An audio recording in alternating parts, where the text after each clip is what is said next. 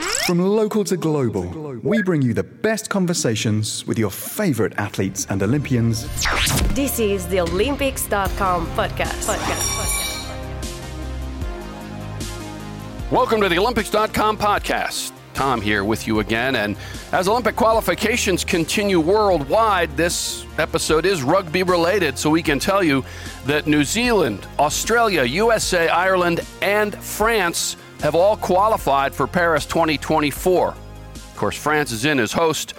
Therefore, if you added up, five of the 12 Olympic spots are filled now for Olympic Rugby Sevens in Paris. Way to go to all and continue to battle for the seven other teams that want to get there. Of course, we salute all past, present, and possibly future Olympians who dream, put in the work, and ultimately become Olympians for life. Also, there's another path and praise for those who compete at the highest level with Olympics on their mind but fall short of their ultimate goal.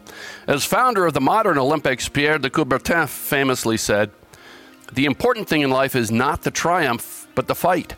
The essential thing is not to have won, but to have fought well. Which brings us to this episode's guest, Zainab Alema.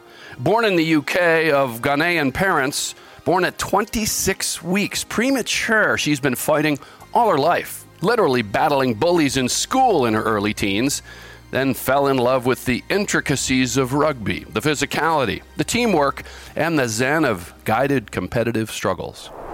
Rugby is that tool, that vehicle to allow me to influence other people. And it's a sport as well. Sport, as we know, has a power to, to just unite people. Her struggles at birth created a bond with nursing. She studied hard and is now a neonatal nurse. Alema also has three young children juggling work at home and the hospital. Then enter her labor of love rugby. It remains a primary passion, and she's carried that into a career at various levels of English rugby. Now for her dream, pushing hard to become the first black Muslim woman to play for the English national rugby team.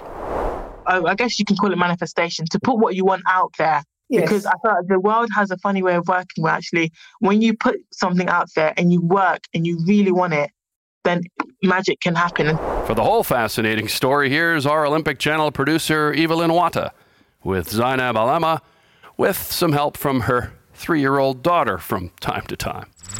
You're listening to Olympics.com podcast.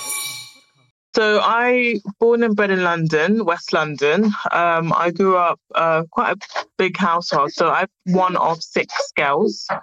Um, no boys, in the, except for my dad was the only like man in the house. Uh, so we grew up like really nice, loving family. Um, we used to steal each other's clothes, like me and my sisters. So we, one would be wearing one's top one day, the next one we wearing someone else's trousers the next day. So it was quite. My memories are really fond. I have fond childhood memories. Um, we used to, as soon as we get home, drop our bags from school and go straight out to the park to play. So, what are your early memories of Ghana?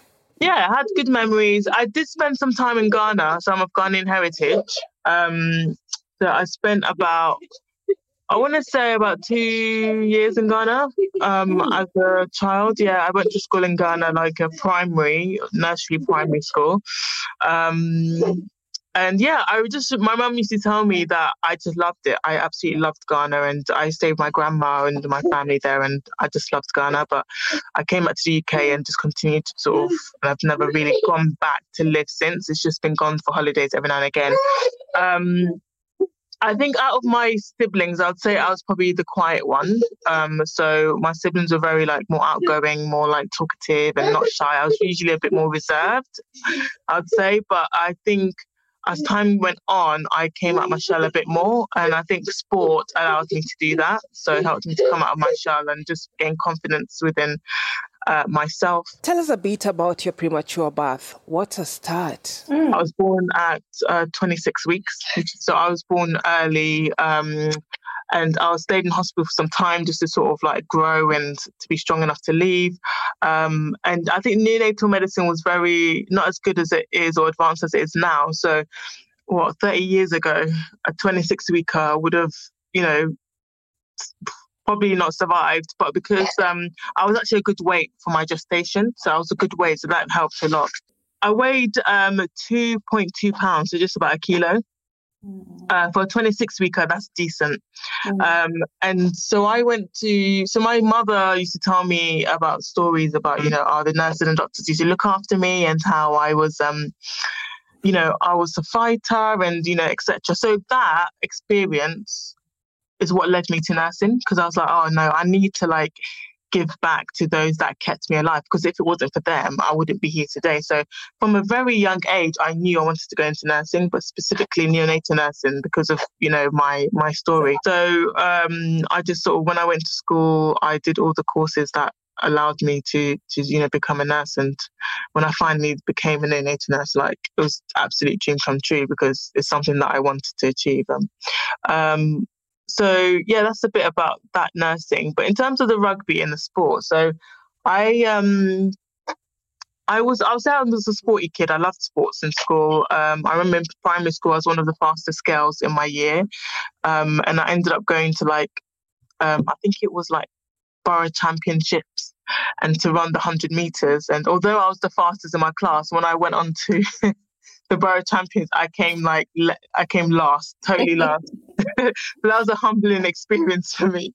So you grew into sports in secondary school? We did like netball, basketball, um, tennis, but in terms of rugby, it wasn't part of the curriculum. Mm-hmm. It was yeah, especially for girls, like we did not have rugby girls. But actually, my rug, my PE teacher at the time was really like loved rugby. So she decided to bring some balls in and said, you know what, we're going to do rugby today. And that was my first encounter of rugby.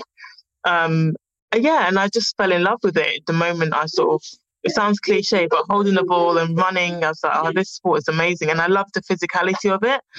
Um, and I, I, would say like I was probably like a physical uh, teenager because I used to sort of like um, not that I didn't used to instigate things, but mm-hmm. a lot of boys used to pick on me for some reason. I don't know what it was, but boys used to always try to get a reaction out of me. And um, I think at that time, you know, what, 13, 12, 13, 14, um, I have to, you know, defend myself and stick up for myself. So I used to get into a lot of fights with boys. And, um, but I was very studious and very academic. And, you know, my teachers always knew that it wasn't sort of me start i wasn't a troublemaker it was just that boys used to just try and pick up me. And uh, so yeah so that physicality was just there from from from you know teenage years. And i used to get called a beast. I used to be referred to as a beast in school which is not really nice i guess. Mm. body image is so body image, you know for a teenager who's you know body image is, was obviously it's a big thing at that age. So to be called a beast is a bit like it's not something nice. But um, it's something that I never really I don't think I internalized it, but I, I didn't really care basically. But it's funny because actually now, if you call me a beast, I love it because you know that's the nature of a, of a rugby player being called a beast. That's the, the most the best compliment you can ever give a rugby player. So it's nice how it's turned out that uh, you know I then became a rugby player. Um, so yeah, so when I went to so in terms of the PE session, so that was my first encounter at 14. Um, but I did a PE A level. So I went to, uh, I did A levels in physical education and uh, philosophy and ethics and psychology. And when I did my physical education um, A level, I needed to do a physical element to my my my um, I needed to do a coursework to my thing. So she was like, okay, what sport do you want to do? And I was like, do you know what, miss? I want to do rugby because I remember when I was 14 and that PE teacher um, introduced rugby. I loved it. I want to do rugby. She was like, okay, we don't have rugby in school, but what we can do is we need to go to the head teacher and ask him for permission. So she went to the head teacher and they paid for me for a season to play at uh, one of the clubs, which was Ealing in West London. And she took me down in her car um, to have my first training session and to meet the team. And it was amazing. So I think for me, it was really big. Those two women really set, like, I feel like they were the reason why my life has turned out this in terms of the rugby because they introduced me to it. And the second PE teacher, my A level PE teacher, she went out of her way. She went out of her way to get me into a club. And then that was that was it. So I owe a lot to them, to be honest with you. And the fact that they were women as well, I think speaks a lot because exactly. it's a male it's a male dominated sport and for women to be the advocate and to to be sort of my introduction to the sport, I think yeah, it's great. So I always you know, I'm still in touch with them now and they see what I'm doing and everything like that. And yeah, like I always speak highly of them because if it wasn't for them, like my life would be totally different. Um, so I went to, so I had a year in that, in that, um, club. So I played under 18s for a year. When I turned 18, I went to university to study my nursing degree. Um, but alongside my nursing degree, I joined the rugby team because I, yeah, you know, I loved rugby. So I was like, I need to join a team at university. But I was very scared because I thought, oh, I don't know what they're going to think of me. And I think a lot of the time, I was initially I wasn't, I didn't notice it, but I noticed it when I went to university. I was like, wait, I'm the only Muslim girl on my team. I'm the only black girl on my team. I'm mm. different. You know, it started to be more apparent that I was different within rugby. And before then, I was just playing for fun. But when I was entered university, I was like, oh my God, like I really am different. And things like, you know, me not drinking, you know, because my faith, I don't drink alcohol. So rugby is very, you know, we they love alcohol. drinking. Yeah, that's how we celebrate you know? Yeah so so for me coming into that space it was very awkward. I, I, didn't know how to behave. I didn't know how to navigate myself within space. On top of that you know clothing so wearing a headscarf um covering my arms and all that kind of stuff i just I was different and i'm like i don't know how to how what do i do? Who do i ask? Who do i ask if i want you know, to wear a certain headscarf, like a sports hijab, which I didn't really know existed at that time. Like, who do I ask those questions to? So I was trying to find my own way, you know, because I didn't see any role models or anyone that represented me uh, mm. being a Muslim woman. Um, and I used to avoid going to the socials. So I they used to, because if you think about it, university already, a lot of people, um, you know, they just come out from from home, so they go out, have the best time of their life, clubbing, drinking, etc. So that's university, and then you have the rugby culture, and it, it was just very overwhelming. And I never used to attend my socials, so because everything was let's go clubbing and drink, mm. let's go to the bar and drink. So I was like, I'm not, that's not my lifestyle. So I really stayed away from that. But when I look back at it, it kind of it's a bit upsetting because it's like rugby is a sport in which like camaraderie is so big, you know, to, it's part of a team, family, the bonding you do off the pitch um, translate to, you know, good play on the pitch. So I was missing out on that off the pitch bonding because I wasn't drinking. Wow, that must have been tricky because rugby can be a lot about alcohol. So I needed to find a way to still bond with my teammates without the alcohol, which was hard in university. But they never made me feel bad. Like they always invited me, but I just didn't want to put myself in that situation. Um, and India, so we used to have this thing called um, play of the match. So if you play really well, then the opposition chooses you, you know, who played in that team really well. And uh, I used to get that nomination quite a bit in, in, university, but that would mean I would have to down a pint of, of exactly. alcohol. Yeah. So I used to get that a lot, and then it's what would happen. I'd you know get up, and then I'd be like, "Well, I can't drink this," and then I have to nominate someone else to drink it. And sometimes they don't want to drink, and it's just a bit you know. And it, it yeah. just became a bit awkward and a bit embarrassing that I had to. It's kind of like me. The, the, the act of me standing in front of everyone and denying a pint in a in a in a space where it was so normal felt very alien to me and it felt very made me feel awkward. Um, but in the end, uh, sort of my last uh, year of playing, I became a bit more confident in my identity. And actually, one of the girls, when I won the when I won that towards the end of my playing career at uni, they got me a non-alcoholic drink. Wow! So I was able to join in um, with you know the fun, but not compromise my values. So that was really nice, and it's something that I remember to this day because it was such a nice gesture. And how did your dad handle that his girl was playing what is perceived to be a man sport? I mean, my dad was was said he is a man sport. He said, you know, rugby is a man sport. Uh, rugby is an elite sport. Why do you want to play rugby? Um, why don't you go and play tennis? And I'm like, I'm not interested in tennis. But when I look back, I think the reason why he said that was because of Serena.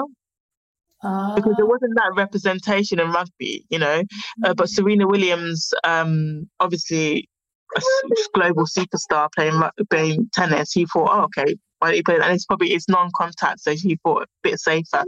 But I wasn't interested in tennis. Uh, but he never said no. He just didn't understand why his Muslim daughter wanted to play rugby. Um, so in the end, um, yeah, I just continued playing. Uh, my mum was more like, "Oh, I don't want you to get injured," but she didn't mind. She just like, "Be careful," kind of thing. Um, but now he tells everyone. now he's like, yeah, my daughter plays rugby. He's really proud actually now. And I just, yeah. when I sit and look at him, I'm thinking like, this is so funny because I remember when I first started, he was not really on it. But I think it shows that he knew that the passion that I had for it and the fact that I stuck with it and I didn't compromise my my mm. value for it. I think he yeah he ended up being really proud, which is good. Um, in terms of the outer community, so like this, I guess maybe from the Muslim community, I feel like I've had a lot of positive. Um, obviously, you're always going to get somebody that's not going to be okay with what you're doing, but in terms of the from Ghanaian Muslim community, they're really supportive. You know, they're really um, you know proud that I'm doing something that I like, and it's kind of like I'm representing.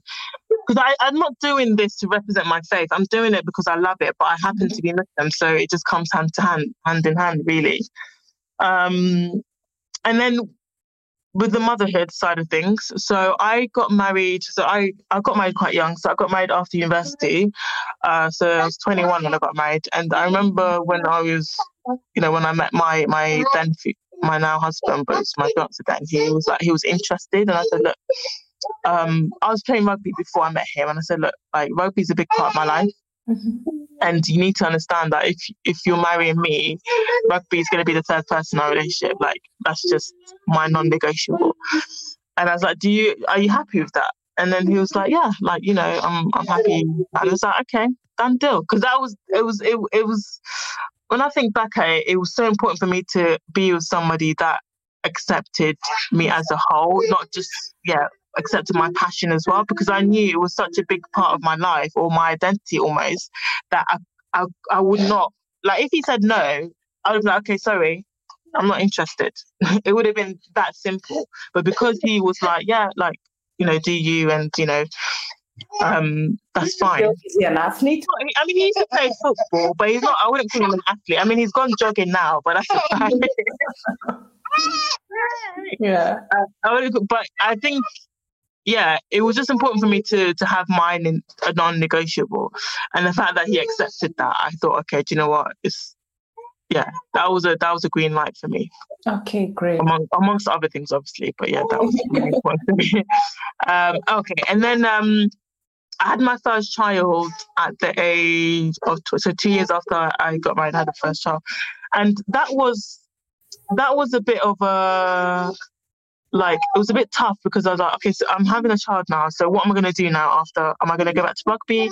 But there was there was never a doubt in, the, in my mind that I would ever get back on the pitch. Like I'm like, no matter how many kids I have, I'm getting back to rugby, you know. So I used to always ask my doctor, so when can I get back? What kind of things do I need to do to get back in the pit? So it was very much something that I knew I was gonna it was gonna happen. Um, and I kind of felt like with motherhood, um, sometimes it would consume me in a sense that like you know you're looking after these young tiny humans and you know they re- rely on you wholeheartedly like you have to change them feed them everything of your being is focused on them. As a mother, I get that. And it got to a point where I kind of felt like I was losing myself as a person, like my identity. As sometimes I think like I don't even know who I am anymore because I'm just stuck in that motherhood zone. I'm almost living for someone else and not myself, which obviously comes part and parcel of being a mother. But I think it, I didn't expect that to happen, to, to feel like that. Mm-hmm. Um, but rugby was that thing that gave me my identity back. So as long as I was still playing rugby and involved in rugby, I'm like, okay, yes, I'm a mom, but I'm also a rugby player, and that's part of me, and that gave me that sense of control back. Describe your birthing experiences, you know, your deliveries. The first one was complicated, very complicated. I lost blood, but also she got stuck in my pelvis, so she had a shoulder, something that's called a shoulder dystocia, and and something we still affected by now because she had to have surgery on her left arm. We're still doing physio up to now. So that was traumatic. The my second um, birth was perfect. Like he, it was the boy. I don't know. The girls like to make an entrance, but the boy, he was perfect. Perfect delivery, perfect pregnancy. Everything was fine. Uh, but yeah, the first was was tough. And then um, the third also was tough. I remember my third child, so this one, this one that's in on the call. She um so after I had her, I went back to playing. So I two weeks. She had, I, had, I had a quite a traumatic delivery with her, so I lost a lot of blood, and I had to go back into the theatres to be put under general anaesthetic, Oh, and they had to try and stop the bleeding because I was bleeding a lot, and um, so it was quite a traumatic delivery. And yeah, I just remember before they put me to sleep, I was like. I'm like, is this it for me? Like, am I gonna die or am I gonna? They're like, you know, we've got you, fine. But I was really scared. It was my first time I ever been under general anaesthetic. Um, so eight weeks after that, my third child, I was still feeling that sort of oh, sense of losing myself, and I was like, Do you know what? I'm to get my identity back. and, and, and when I look back, it probably wasn't the best decision, but I signed up to go to county trials. What? So you know, like the best of the best in the whole county is Middlesex County competing to get in the county squad. And I we just obviously eight weeks ago had a baby and a traumatic birth as well. And I just thought, oh, I'm, I'm going to go. So then you went back to training eight weeks after. So I went to County trials in a car. I put her in a car seat, and I went to County trials. I got one of my sisters to come with me, one of my younger sisters, and I went and I could just see the faces of some of the players. Are like, "What the hell is that? Why is there a baby in the changing room?" and she was only like two months old. And I could see people just thinking, "What is going on here? Like, whose baby is this?" Um, but I didn't care. So I maybe I I fed her, breastfed her just before. So I thought, okay, I can do my session after. I'll, I'll give her another feed. And we started the warm up. And before we even finished the warm up, I was like, nah, I can't even do this. My body was not ready at all. I was Mhm. unfit. I was, you know, I was out of breath from even the warm up. So I'm like, how the hell am I going to survive the whole of? And every you have to remember because it's County trials, everybody's going at 100 miles per hour. Yeah, you know, Yeah. to to try and get into the squad, and I'm just here like I'm unfit. And my body, my my pelvis was probably wasn't even intact at this point. Um, but anyway, it was an experience and a half, and I didn't get into the squad, which although obviously I had a disadvantage, but I was still upset. I was still like, upset that I didn't get in because yeah, I was just upset. Um, so yeah, that was an experience. And looking back, it probably wasn't the best decision. I probably should have just been patient and waited. Uh, but I, it was good experience in the sense that it, it sort of taught me like, okay, this is where I need to be if I want to get into the squad. Mhm. Um, yeah, and then I tried again the following season and I got in. So that was really nice to to know that this is where I am, where I was before. And, and the coaches said to me like, you're a totally different player, and you know they were happy that I I tried again, and you know I played for I played for a season, and it was it was just amazing, and yeah, I was so happy that I I, I tried again. Um, And uh, Yeah. something that, you know, it's interesting listening to you, you know, talking about your identity as a mother as well and someone Mm-hmm. as a career woman. Do you ever feel guilty when you have to like leave home and, you know, now mm, like for me coming to the office, sometimes I feel like, okay, so this Mm-hmm. is your priority. You feel like you're leaving your kids home or even you're leaving them to go play or even Yeah. travel as you recently did in Istanbul. yeah. Um, if I'm honest with you, I I don't feel guilty because um, the reason why is because I always feel like I can't pour from an empty cup, and actually the Istanbul trip was actually for me to get a break from just my normal motherhood life and rugby uh-huh. life. And you found energy from that freedom, right, Zainab? I kind of felt like if I'm not if I'm not taking care of myself, how can I take care of my kids? If that makes sense. So it's been a long time that I needed a break, and the like going to Istanbul, especially alone, was just oh, it was amazing. It was How so long were you good. Uh, only a week.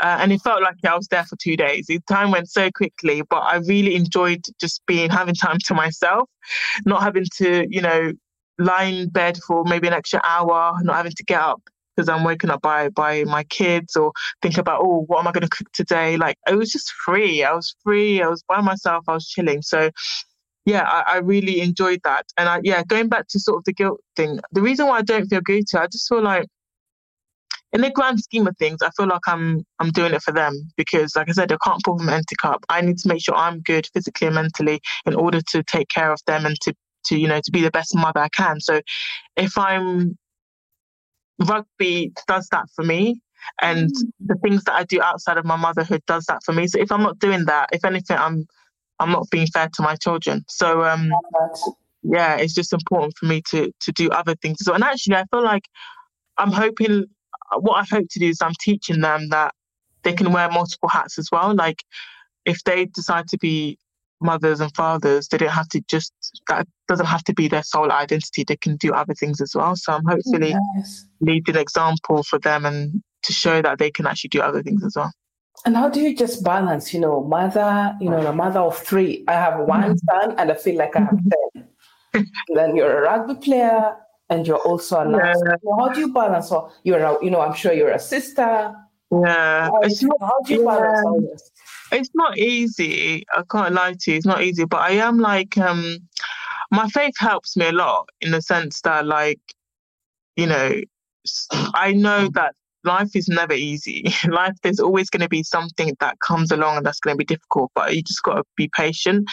And um, the patience for me is like weathering the storm and knowing that actually there's going to be light at the end of the tunnel because it's not always although it's tough it's not always tough. You get some Mhm. nice moments where it's like oh you know you're really enjoying your time with your kids or you're really enjoying a game with your teammates. So there's spots of although there's challenges there's spots of really um, empowering and lovely moments in life which i feel like just need to cherish that a bit more. So the balance for me is quite i actually quite I, I don't know if I'll say I enjoy it, but I'm not too bothered by it because I know life is not linear. You're gonna get peaks and troughs. So it's just part of life really. And the rugby for me helps me with the other stuff. So if I'm feeling stressed, maybe with the kids or with or when I was nursing, then um, the rugby I could express myself in the field and release that energy and release those stresses. So it kind of it was a nice balance. And I remember people used to ask me, "How can you be a nurse and be a rugby player? Like how?" I don't go around tackling the babies, but um, there's a lot of similarities, I think, because you. It's just the passion. Like I was telling you about my journey to nursing, and I had the passion to be a nurse. And I feel like with rugby, you need to have the passion because you have to remember you're getting knocked off your feet like for 80 minutes. You're running, you're tackling, you're doing all these things. You, if you don't love it, there's no way you're going to survive. So the passion is, you know, and actually the values of rugby, respect, discipline. You know, I feel like in the nursing industry, you have to be respectful, you know, to the people, you know, the care you're giving to your patient and to their families. Um, you have to have discipline in like, you know, just like time management, knowing how to have your caseload and how to manage your time and your breaks, etc. So there are a lot of transferable skills. Although on you know at face value you don't feel like oh how does it connect, but there's actually a lot of um, connection and there's that compassion as well. You know, like although we we brutally go at each other on the pitch, when you're off the pitch, you're just everyone. You know, will buy someone a drink. You're just friends again, even though you're you you're in opposition on the pitch. So there's definitely a lot of and just work uh, working as part of a team in the NHS um, and in nursing, and the same you work as part of a team in, in in the rugby. So there's actually a lot of crossovers um, that people probably don't really think of initially. But I think both things have helped me in different ways. So you packed nursing to chase your dream in rugby. hmm So I this has been about two years now. Um, so I would say in the height or towards the end of the height of the pandemic. Pandemic. So I was working and uh, like the things that I was seeing at work. So for example, and just a small example is that I was looking after a premature baby. I think the baby was about thirty something weeks premature, and um, the baby had to be born. The reason why the baby premature had to be born by C-section because the mother had COVID, and because the mother had COVID, uh, she couldn't cope with the pregnancy anymore. So she, the baby had to be born, and she was ended up being ventilated um, in the ward upstairs because above us we had adult ICU, and I was looking after this baby, and it's like we didn't even know whether or not the mum will make it by the end of the shift. You know, these are the kind of things that I was I was dealing with, and it made me really think about my life and think about how short life is and how precious life is and how the next second you don't know what's going to happen. And it, it just made me think like there was more to life i felt i kind of felt like there was, there was more to life or there's more that i could do in life than the nursing. Although again it was my passion but i just felt was rugby was going really well for me at that time. Not necessarily the playing but the the the influence i felt like i was making in rugby was getting bigger and I think that was around the time I won the Grassroots Sportsman of the Year award by Sunday Yeah. Time. and knowing and seeing the impact it was having on people, and people were like, "Oh, they're really inspired by me," etc. etc. I thought, nah, there's something more for me in rugby space, and because I've been doing it for a while, and it was my passion, I was like, I need to give that time. I need to give sort of my rugby passion time. And nursing, I knew always nursing will always be there. I've got a degree under my belt. So even if I decided to go back tomorrow, I can do that. So I'm like, why don't you just take the leap of faith and jump into your passion and see where it takes you? And um, I just, I just want to make the decision to embark on a journey to become uh, the first Black Muslim women to play for England. Um, I mean, there've been Black players already, but Muslim players, um, there hasn't been any Muslim women that play for for England. Um, so I said, you know what, I'm going to follow that and see what it takes me. And I think um, I just, it was the hardest decision I've ever had to make in my life. But it was so hard because I'm like, I'm stepping into unknown. And actually, in rugby, you're not professional until you reach the top. So mm-hmm. I'm not getting, I'm not getting paid to play rugby at the moment. Mm-hmm. Uh, whereas as a nursing, it, nursing was was my comfort zone. It was stability. It was I'll go to work, do my 12 hour shift. I know what I'm doing, etc. I've been doing it for eight years. I know at the end of the month I'm going to get money. But with rugby, it's like you, there's no money in it really, like unless you reached England. And I was playing at NC1, which is the lower league. But I was like, this is my passion. I'm just going to jump and see what happens. So I did. I took the jump and I don't regret it at all. Like, my life is just, I feel so much more happier, so much more content. And knowing the amount of people I can influence and impact now is just through my passion. I just love that. And I always say that for me, the true essence of life is if you've given, if you're, if you've got a gift, or you've got a talent that you enjoy and you're good at, and you're able to use that to help other people. For me, that is just life for me. Like you've mm. got the absolute meaning and purpose of life if you're able to use some talent or something that you have and you can help other people. And I feel like that's what rugby is for me. Rugby is given is that tool, that vehicle to allow me to Im- influence other people. And I think the fact that it's um it's a sport as well. Sport, as we know, has a power to to just unite people and you know to bring people together. So yeah, I think I'm grateful that rugby is is that for me, and I'm able to sh- share it with other people. Really, I believe in England, it's still very much a white-dominated sport. Yeah, I think for me, um, I'm, I know I'm unique. And uh, the good thing about that, when you're unique, people want to, oh, interested. They're curious. They want to know about you. They want to know about your story. So I feel like, and you know what is so funny is because I remember, I'm just going back here, but I remember when I was about 12, I had a conversation with a guy. He was like, I feel sorry for you, man. You're the bottom, bottom pile of society. You're black, you're Muslim, and you're a woman. Like, like good luck out there, you know? And he was Muslim, he was a black Muslim boy himself. But for him to say that at that age, like that's quite telling and it's quite a powerful thing to say. Mm-hmm. But when I look back, I'm thinking, well, that's I'm using that. I don't see it as a negative. I see it as a as a superpower almost. Because actually, if I was white, people wouldn't really be in. I don't think people would. I'll just be. I'll just blend in basically. Mm-hmm. But because I'm not, that's actually an advantage. I see it. So that's how I look at it. And um, yeah, it hasn't been easy, but I feel like the it's been more about me and me projecting those feelings onto myself rather than other people. So when I step into the rugby space, people are always quite curious and they look at me, oh, like who's this? You know, she's wearing a scarf, she's, she's wearing a, I look different, but I haven't. I don't think I've faced any sort of outright racism, I wouldn't say. Yes. People are just a bit more intrigued and interested in me. And actually, the club that i am at currently at Richmond is actually the most diverse club I've been at. We've got a black coach, yes. we've got several black and ethnic minority players, and long gone are the days where I was the only black person to play. Like I look left and right in my team, and I'm definitely not the only one. So mm. that for me means that things are changing. And that's a good thing. Standing up and standing out. Oh, I absolutely still stand out. And I feel like that motivates me to play best because I'm like, if I miss a tackle or I drop a ball, people are going to be more focused on me because yeah. I'm different. So it forces me to every time I step in the pitch, I have to play my best because I know that I I stick out.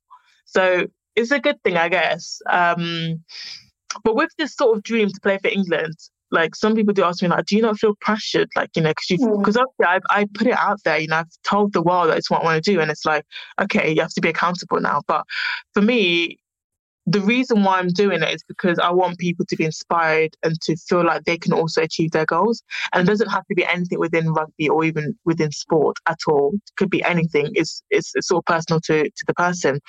Um, but yeah, but actually, in telling people, people have reached out and be like, do you know what? What can we do to help you? How can we support you on this journey? And actually, if I kept that to myself, nobody, I wouldn't get the the help that I'm getting now. And I, I have, I really think that sometimes it's powerful to tell, put what I I guess you can call it manifestation, to put what you want out there Yes. because I thought the world has a funny way of working where actually when you put something out there and you work and you really want it, then magic can happen and things does happen. Obviously, like I am a person of faith and I I do obviously pray over it and I hope it can happen one day. But the for me it's the impact and the legacy is what I'm trying to create. So if some I've had numerous messages of people telling me I'm insp- I'm an inspiration to them or they've ended up playing rugby because of me. And this is this is what I wanted. This is exactly what I wanted.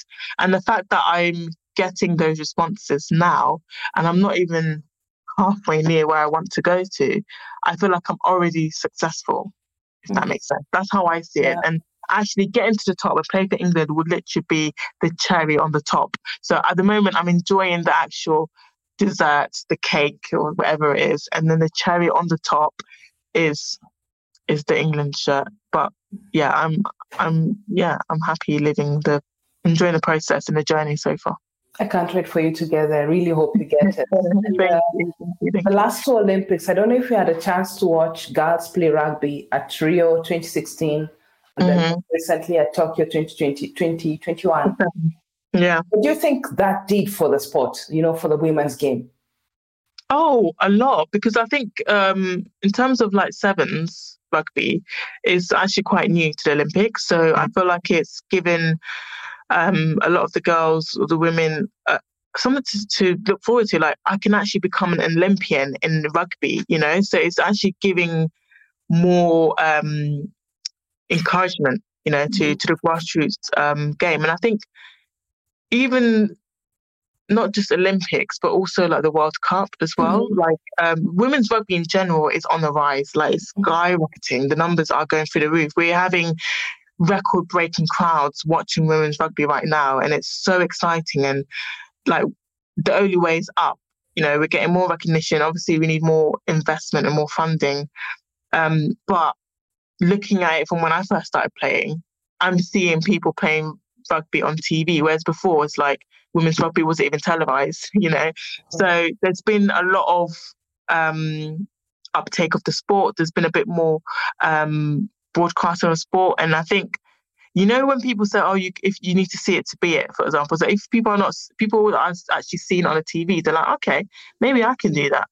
Um, and representation, I like like I went, I said before, is so Yes. important. Actually, if you're having these massive tournaments like Olympics, World Cups, and you're seeing people that can relate to you, it doesn't even have to be by physically, like maybe they're being a black woman, but let's say it's a woman that you know was from West London, just like you are. That already, that connection is huge, and be like, you know what? She's she lived, she grew up down the road from me, so if and she's playing at the Olympics, like if she can do it, I can do it. So I think representation is is huge, Hmm. and it, it's not always just about like the physical representation. Sometimes it's just about you know where the person came from, their upbringing, and how they navigate through life. Uh, so yeah, things like the Olympics, World Cups, etc., is huge in getting people more interested in the game, and then hopefully more more participation in the game and growing the game a bit more. How would you feel about your children playing rugby? Would it worry you? I would say let them do it. Um, and I think as a parent, if I know my child, if I know something makes my child happy, I feel like I'll be more inclined to be like, okay, do it because, you know, I want you to be happy. You know, I think as a parent, your ultimate one is your child's happiness. And I think, like going back to my dad, he knew that I was happy, he knew it was my passion. And now he literally tells everybody that I play rugby. So Wow. if your child is interested in something, just hear them out. Go and watch them. See how how happy it makes them, and maybe you'll change your mind. And yeah, and in terms of sport and rugby, just go for it. And I think the idea of rugby being a man's sport, I just think it's just a bit crazy because, um, like, if you think about things that women go through, like even just like things like menstruation and periods and cramps and childbirth and like we go, our body goes through a lot. So what, so what is rugby? you know, on a, on just on a daily basis, our bodies go through a lot. And rug, what's rugby? You know, like rugby. Okay, you get tackled or whatnot. Like, if anything, rugby is a women's sport. the one that walked across the screen, she's definitely uh, she she's probably out of all of them, I'd say she's probably the most rugby like. But my oldest did say that she she wants to be a rugby. She said, "Mummy, I want to be a rugby player like you," and um, which is nice to hear. And she's watched me a few times. She watched me the other week, and she's like, "I was like, so do you still want to play rugby?" She's like, "Oh, but mummy, I don't want to get hurt." so yeah, she the oldest she understands that I every time I get my coat and I'm going out, she said, "Mummy, are you going to play rugby?" I said, "No, I'm just going to buy milk." so she, she's aware that rugby is a big part of life. Like anything I do, she'll be like, "Oh, you going rugby? Are you going to play? Are you going to train?" So she, I think, at that age, although she's sick, she really fully understands that you know, rugby is is a big part of my life. You have an awesome nickname, the bulldozer. Yeah, uh, so I'll probably say uh, say something about that. So bulldozer um, is a construction equipment. Yeah, you usually see yeah. on building sites that smashes things, that demolishes things. And I feel like me being a, mus- a black a Muslim woman within rugby, I'm smashing those stereotypes and bringing those those barriers.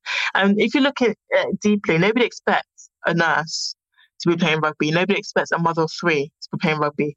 You know, nobody expects a career woman to be playing rugby, you know? So it's like I'm smashing these stereotypes as a bulldozer will smash uh, buildings on a on a site. But yeah, it's not only that, the the smashing and the demolishing of of stereotypes and status quos is necessary in order to pave the way for something new and bigger and better to happen. Just as a bulldozer would in a construction equipment, you know, you smash something and then you build the foundation of something new to build, you know, on top of that. So it's more than just a smashing. It's about the building and about the paving way for something bigger and, and better. So I'm hope I hope, you know, being a bulldozer in a rugby space is is you know inspiring and hopefully paving the way for others to then so follow. It is. Yeah, that's it. And anyone can be a bulldozer, you know? You can be a bulldozer. Yeah. You've just got to to be brave, be bold, and be yourself. It's really important to be yourself because nobody can be you better than you. And that's what sets everyone apart. Like don't try and follow the crowd or be like everyone else. Just be you. Um, and you know, that's just the best way, really.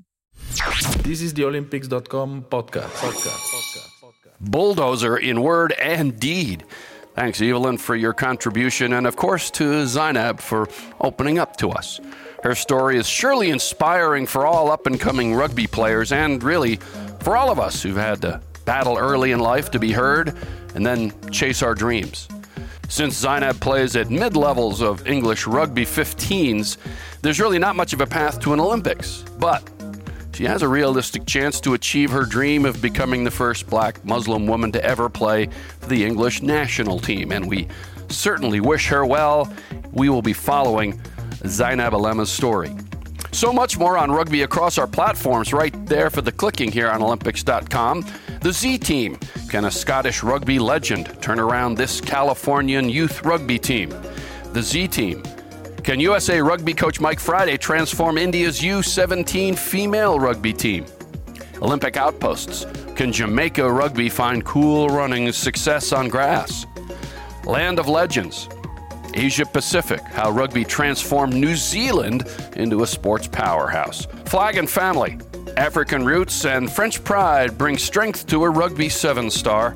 Flag and family. Japan's rugby seven star left behind Fiji to represent Japan and Sports Swap Rugby Sevens versus Wrestling with Sam Cross and Sofia Mattsson. That's it for this episode of the Olympics.com podcast. Hit us up at Olympics with any feedback you might have. We love feedback, it helps us to get better. You can also hit me up on my Twitter at TK Sports Tweets. See you next time. Olympics.com podcast. podcast.